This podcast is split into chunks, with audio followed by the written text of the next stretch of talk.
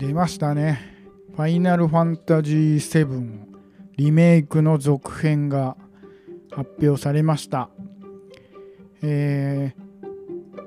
ファイナルファンタジー725周年の記念番組で、ファイナルファンタジー7リメイク、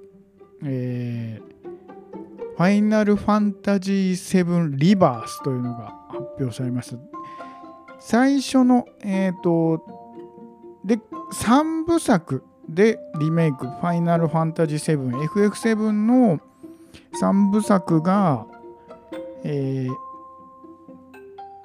3部作で出るっていう発表と、2部、2作目がリバースという、ファイナルファンタジーリバースという名前で出ると。いうのが発表されました。いやもう作ってないんだろうなってもう勝手に思ってて。第1部が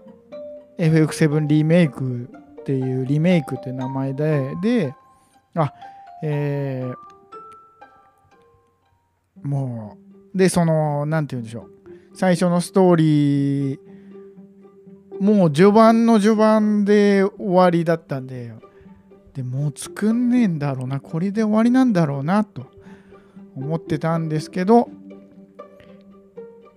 出る。来年、2023年の年末、冬、発売予定ということで、出るらしいです。えー、第一、スクエア・エニックスの第一開発事業本部で、作っているらしくて、えー、そのまあ FF のファイナルファンタジーの作ってる会社の一番のところで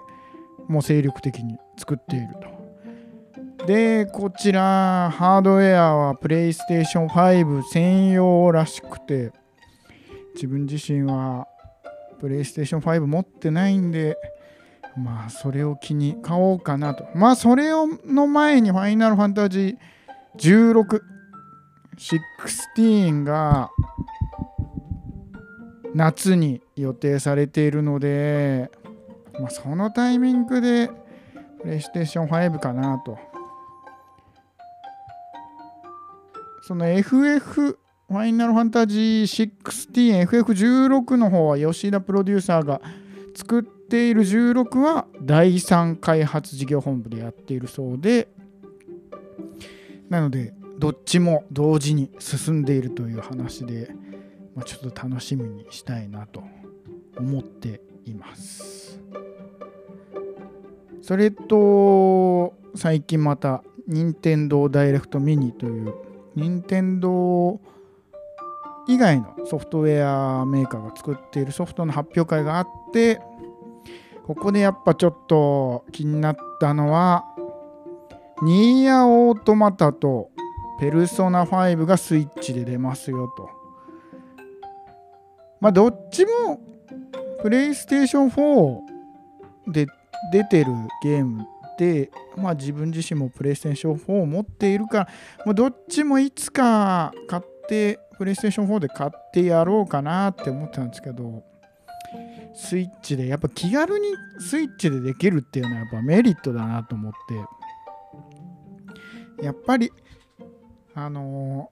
ー、あれなんですよね。スイッチの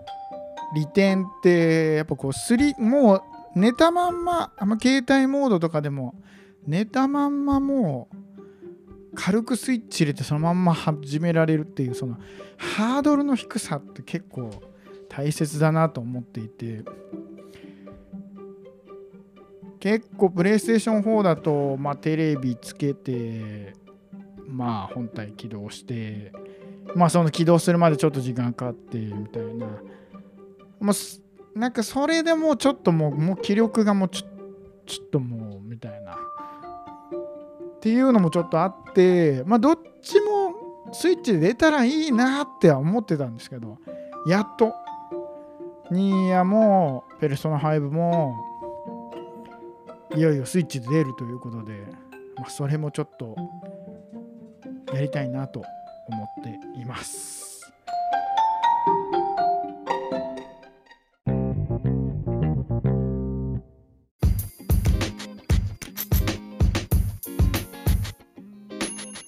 はい、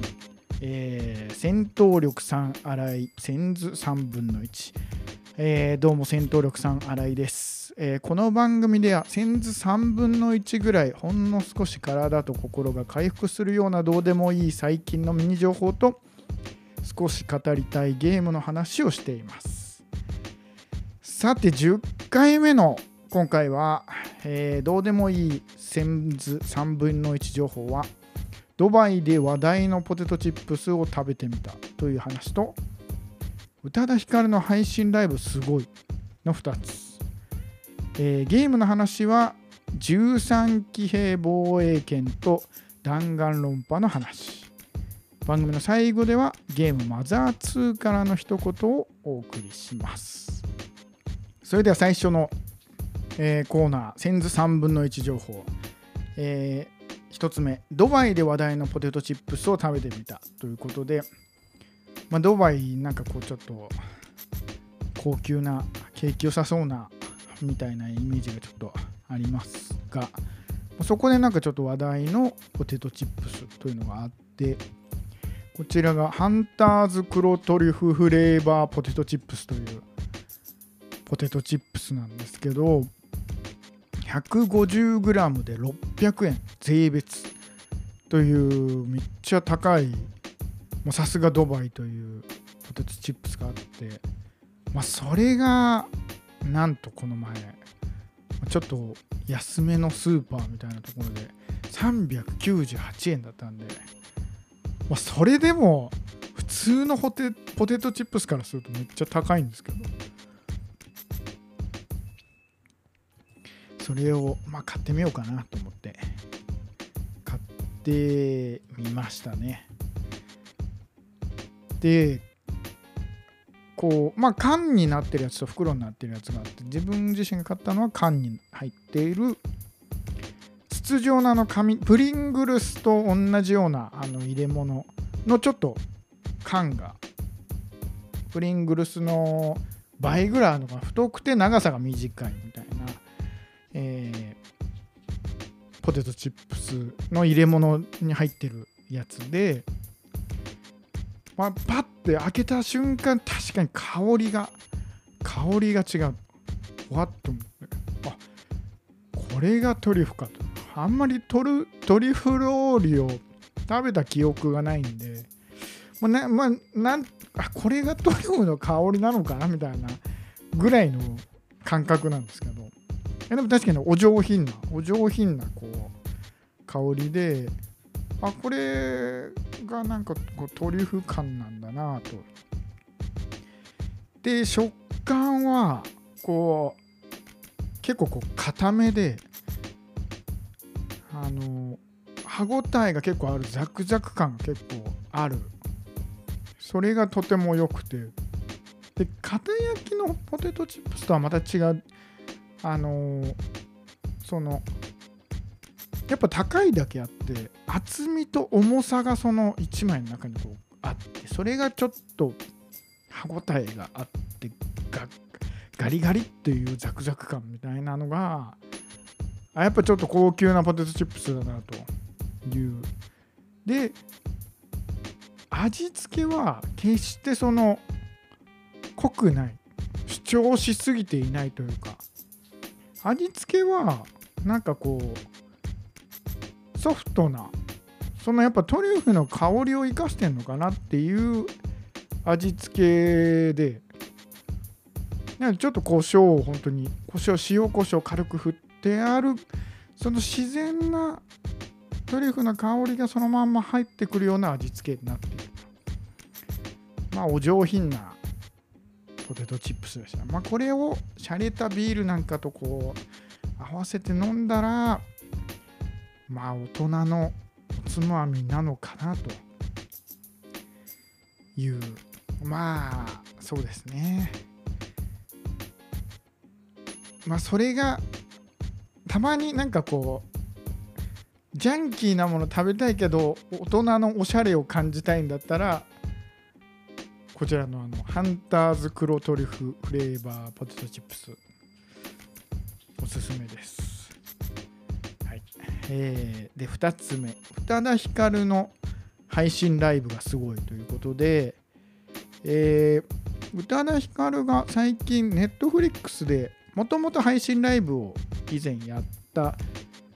やつが、えっ、ー、と、ネットフリックスでその配信のアーカイブが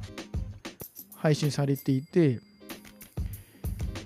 アルバムバッドモードって結構今年の頭とかに出た。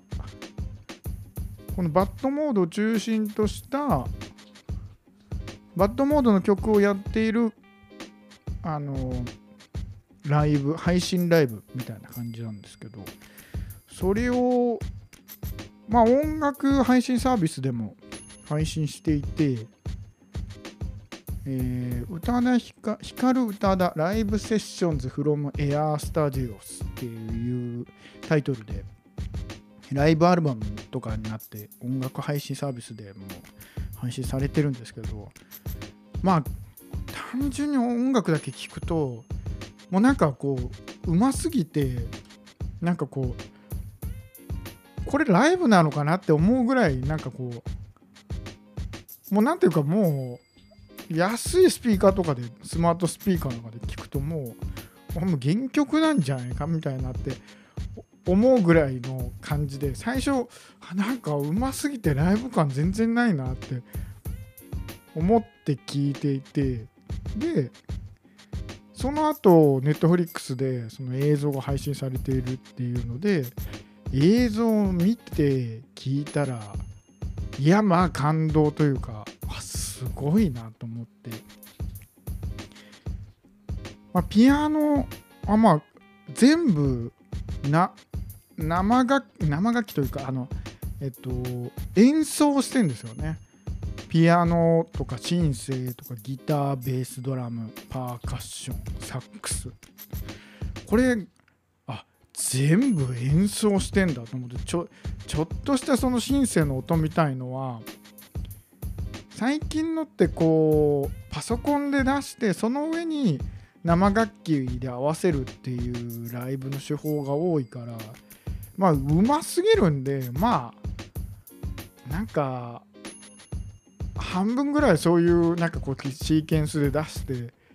まあメインのピアノとかは弾いてんのかなとドラムとかはこう叩いてんのかなとかって思ってたんですけど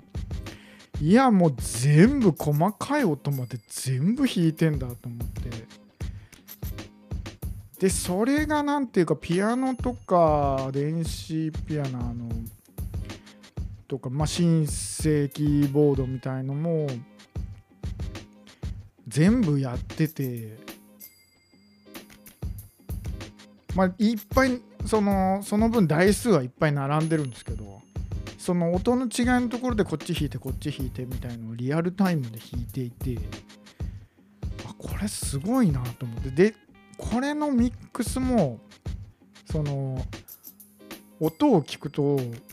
あこの音もう全部の音がちゃんと聞こえていて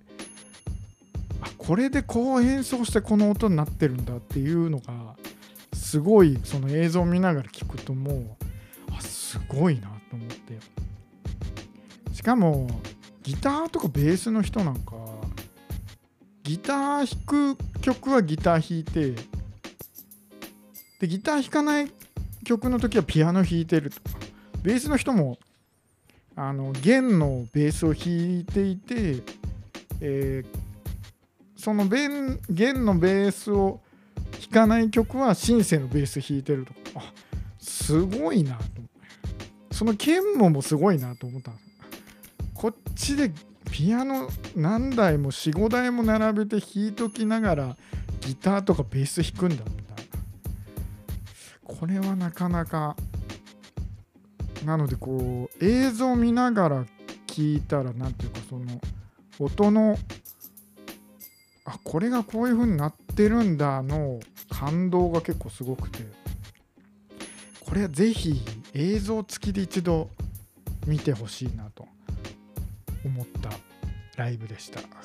宇多田ヒカルの「光る宇多田ライブセッションズフロムエアースタジオス」っていうネットフリックスとかまあ YouTube でもあの何曲か上がってると思うので、まあ、ちょっと見てもらえるといいかなと思います。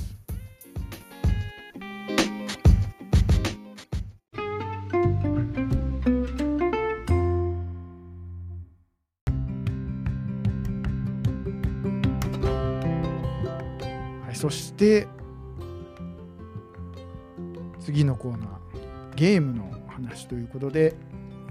えーゲームの話は今回は十三機兵防衛圏とダンガンロンパの共通点という話で、えーまあ十三機兵防衛圏というのはゲームがありまして、えーアトラスアトラスってさっきちょっと言ったペルソナとか出してるアトラスから販売されている、えーゲームでもともとというかプレイステーション4でだいぶ前に2019年かに出たゲームで、まあ、その出た当初でなんかこうすごい面白いって話はちょこちょこ聞いていてあやりたいなと思ってたんですがまあまあこれもやっぱそのプレイステーション4の壁というかプレイステ4か。めんどくさいなみたいなのがちょっとあって。自分もやろうかなってずっと思ってたんですけどうーんうーんってまたこれもうーんと悩んでたんですけど最近、えースイッチ版が4月に出ましてえーこれ内容的には、えー13人の高校生の話なんですけど13人の高校生がまあえー1985年とか2000、えー何年とかこう近未来とかちょっと古い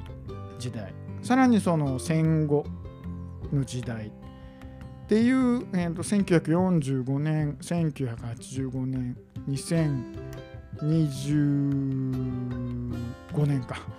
こう40年ごとまたがっている別の時代の高校生たちがのその時代にこうバラバラのその時代の高校生たちのその時代にこう怪獣が現れて、まあ、どんどんどんどん滅ぼされてしまうと。町が滅ぼされてしまう。それを守るために騎兵と呼ばれる、まあ、ロボットのような人型のロボットに主人公たちが乗ってその怪獣から街を守るっていうゲームでまあそれだけ聞くとまあなんかこうロボットもののアクションゲームなのかなとかって思うんですけど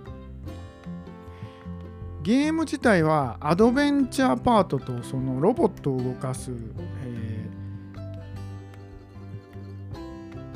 シミュレーションバトルモードの2つが混ざっていて、えっ、と、アドベンチャーゲームだと、その高校生たちの日常みたいのが、学校で生活していて、こんなことがあって、こんなことがあって、女の子のことを好きになってとかもあったり。で、そこに、でも何かこう、怪しい、非日常的なことが起こって、あれこれはどういうことなんだ？まあそもそも騎兵ってなんじゃい？なんで騎兵に乗ることになったのか？そもそもなんで怪獣が襲ってくるのか？みたいなその謎をどんどん解き明かしていくアドベンチャーパート。これが何ていうか絵がすごい綺麗なえっ、と普通の 2D の漫画っぽいデザインの絵なんですけどそれが何ていうか自然にこう 2D のあの綺麗な絵が直接こう自分で操作できるように動くっていう感じなんでそれで主人公たちが喋っていくっていうのがあなんかこう自然に動いて綺麗だなっていうところがまあよくそれもまあいいとこなんですけどでそのどんどんどんどんその謎を解いていくっていうアドベンチャーパートがあってだんだんその謎がなんでこうなのまあその謎もまあいっぱいあったり時代も古い時代に行ったり新しい時代に行ったりもう未来の世界に未来の時代に行ったりそのストーリーがもうバラバラにこうで主人公も13人いてその13人の主人公によってその見る視点も違うんでこの主人公はなんでこういう風に動いてこう見てこう見てこう進んでいてそれと逆にその主人公の時に出てきた別のキャラクターの視点でストーリーを進めていくとあこれでここの場所にいたんだとかあこれでここと話してたんだとかあこれでこの現象が起こったんだっていうのがどんどん解明されていくんですなのでこのアドベンチャーパートっていうのがアドベンチャーゲームっていうのがまあまあまあメインっちゃメインででさっきのその敵怪獣が襲ってくるところをいかにこう倒していくかっていうのはそのロボットをどこに配置してじゃあこういう行動をしましょう。遠距離だからロケットを撃ちましょう。近くだからパンチで殴りましょうみたいなえっ、ー、とこれはシミュレーション RPG 的な要素でそれがまあ交互にこう混ざってなんでまあ自分でアドベンチャーゲームの方をバーって進めたければバーって進んでまあ途中ちょっとそのシミュレーションバトルをクリアしないと進めなくなったりするんですけどそれをそのゲームを2つの2種類のゲームをこう交互にやってって最終的にあなるほど。これでこういうことだったのねという。結論までいくというゲームで。まあそうですね。ちょっとまあ確かにそのストーリーが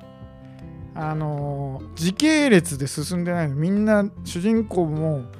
みんなその時代も違う主人公たちがバラバラっていうとことか主人公自体がバラバラとかう専門用語もすごい難しくて怪獣っていうのもなんかこうあるんですよ。難しいなんていうか専門用語的な感じで進んでいって。なんですけどそれが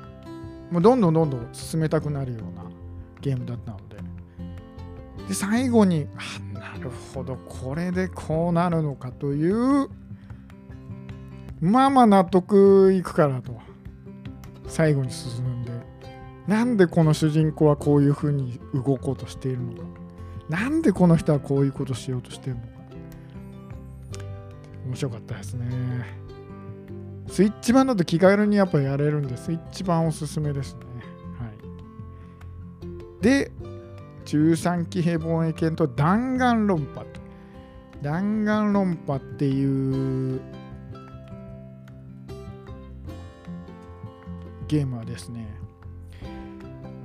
えー、もうだいぶ昔でしょうね。2010年のゲームでプレイステーションポータブル PSP で出たゲームで、ま、当時逆転裁判とかっていうゲームもあってそれはもうゲームボーアドバンスとかで出てた、まあ、意義ありみたいなこう、えーと裁判で矛盾点をこうついてその弁護人の無罪を晴らすみたいな逆転裁判のゲームがもともとあってでまあまあなんていうかその流れでまあまあ近い感じかなっていうので出てきたんですけど意外と弾丸論破は弾丸論破で面白いじゃんという。弾丸論破もこうある施設にこう閉じ込められた主人公。これも主人公がたくさんいて、えー、でその中で施設に閉じ込められた、まあ、高校生がえっ、ー、と、殺し合いをしてくださいと言われて、えっ、ー、と、本当になんていうか、最初その殺し合い、殺すことに対してすごいこう、みんなそんなことありえないみたいな感じだったんですけど、だんだんその殺し合いがどんどん進んでいくと。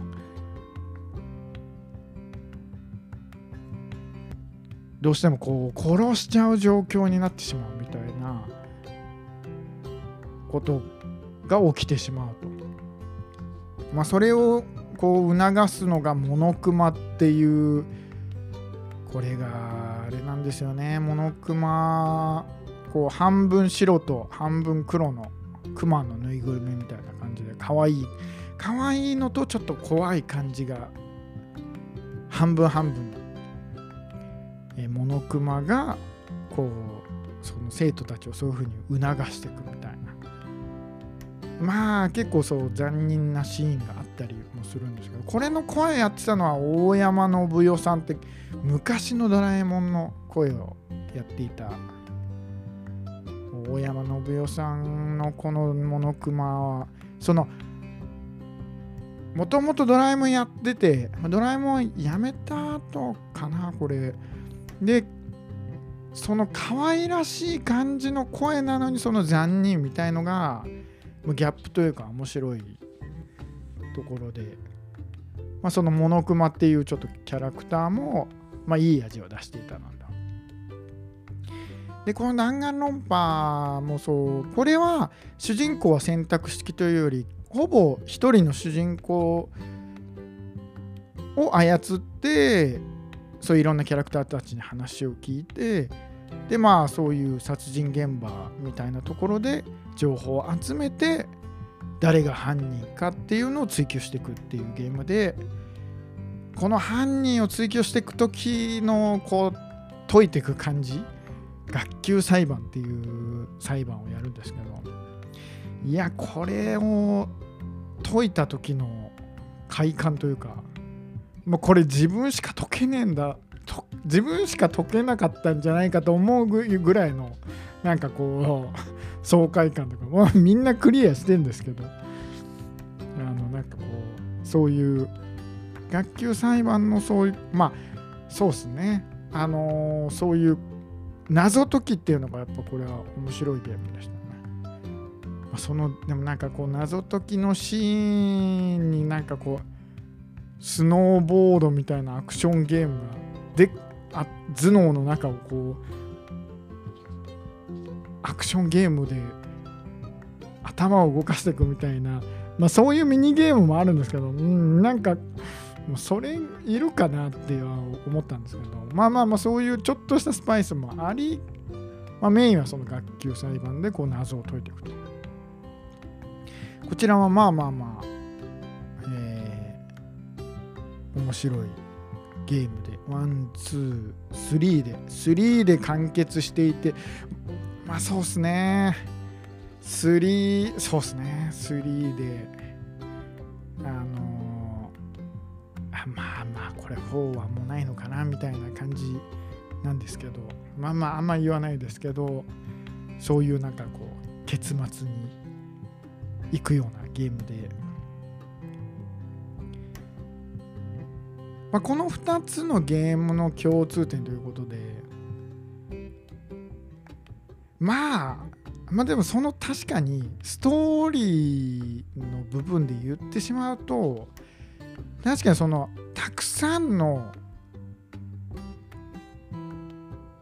主人公その10人とか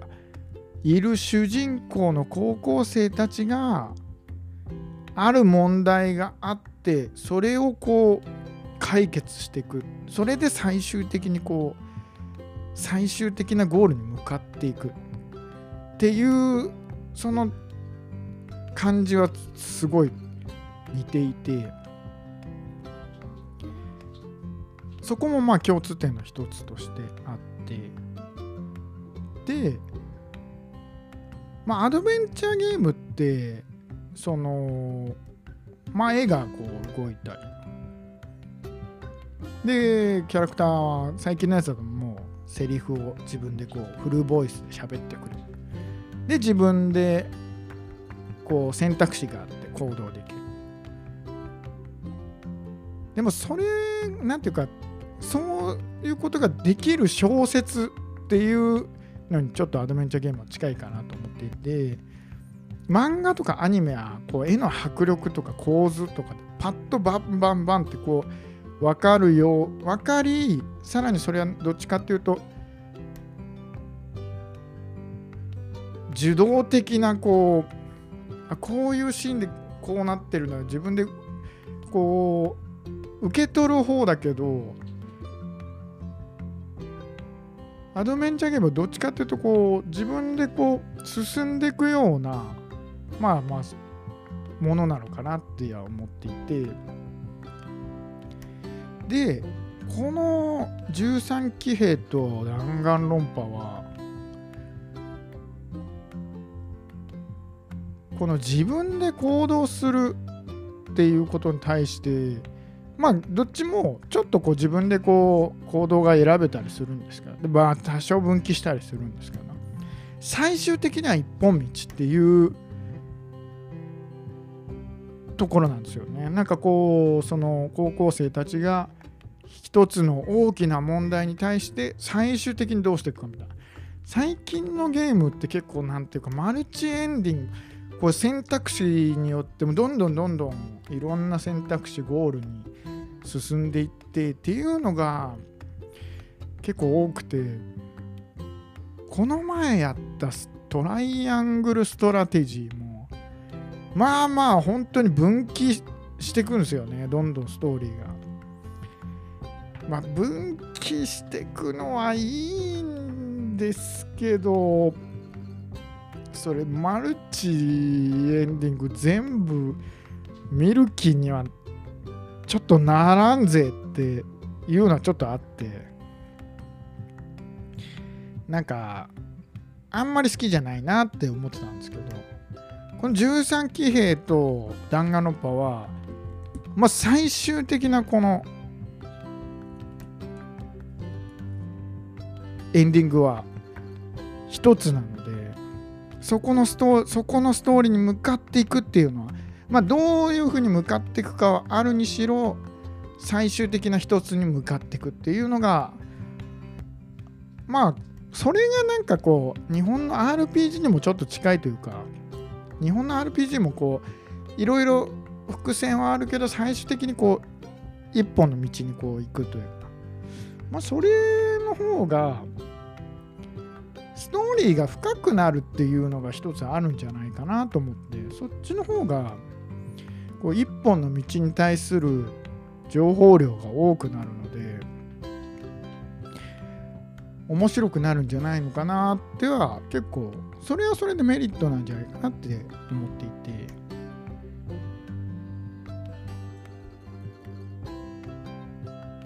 これがなんかこの2つのゲームのあ共通点だなと思って。この最終ゴールまあそうでこれはオチは言えないですけどなんかこう最後のそのこう一つにまとまって感じ近いなと思って。ああこうこうまとまんのねっていう。あこういうそういうエンディングねっていう。まあちょっとぜひなんでどちらも。弾丸論破の1がやりやすいかな。おすすめですこれは。まあなんかこの一本筋のストーリーっていう意味ではあの FF16 もえっ、ー、とこれ一本道。これ一本道っていうのはリニア進行っていうらしいですけどオープンワールドに対してオープンワールドはもうなんかこうど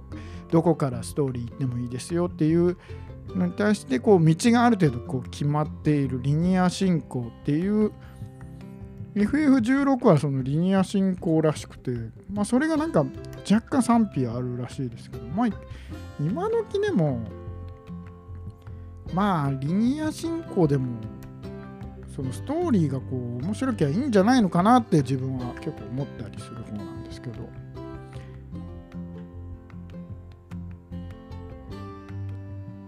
まあ、そんな一つのこう道筋を追体験するという13騎兵と弾丸のパぜひ。こちらも。13騎兵は体験版が、まあ、体験版やっちゃったらもうあ、まあ、これはやらないとっていう風になっちゃうと思うんで、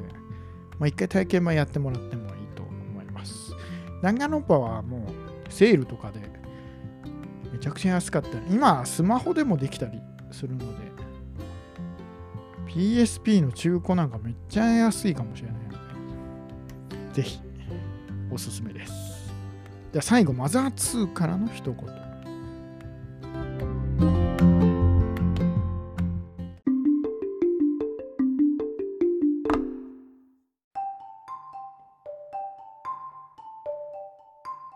えー主人公ネス少年が物語最初で部屋で寝ていた時ドアをノックする音で目覚めます。えーまあパジャマ姿で、まあ、どんどんどんって1階でドアが鳴っているので1階に行こうとするネス君の部屋の隣に妹のトレーシーの部屋があるんですけどトレーシーの部屋の中で発見したプレゼントの箱。を開けて入っていたもの。は？ボロのバット。これ最初本当にボロのバットっていう、まあ、主人公のその戦うための初期装備みたいな。ドラゴンクエストでいうコンボみたいな。のがこれがまあわかんないですけどなんなんでこう隣の妹のトレーシーの部屋にボロのバットが ボロのバットがプレゼントの箱の中に入ってんだっていうのは。これ別に何かストーリーで解明するわけじゃないんですけど。なんで入ってんだろうなみたいな。ボロのバットってことはもういくつかこうなんていうかあの使い古されたというか。だから使っなんかトレーシーはだから使ってたのかってボロボロになるまでトレーシーは使っていたのかっていう、まあ、ちょっとその疑問があるんですけど最初の最初のマザー2の最初の装備ボロのバット。それでこう主人公は旅にボロのバットトレーシーが持っていたボロのバットを持って冒険に出ていくわけですね。はい。まあそんな感じで、えー定期的にもうちょっと間隔を空けずに更新していきたいと思います。それではまた次回、えーよろしくお願いします。戦闘力さん、新井でした。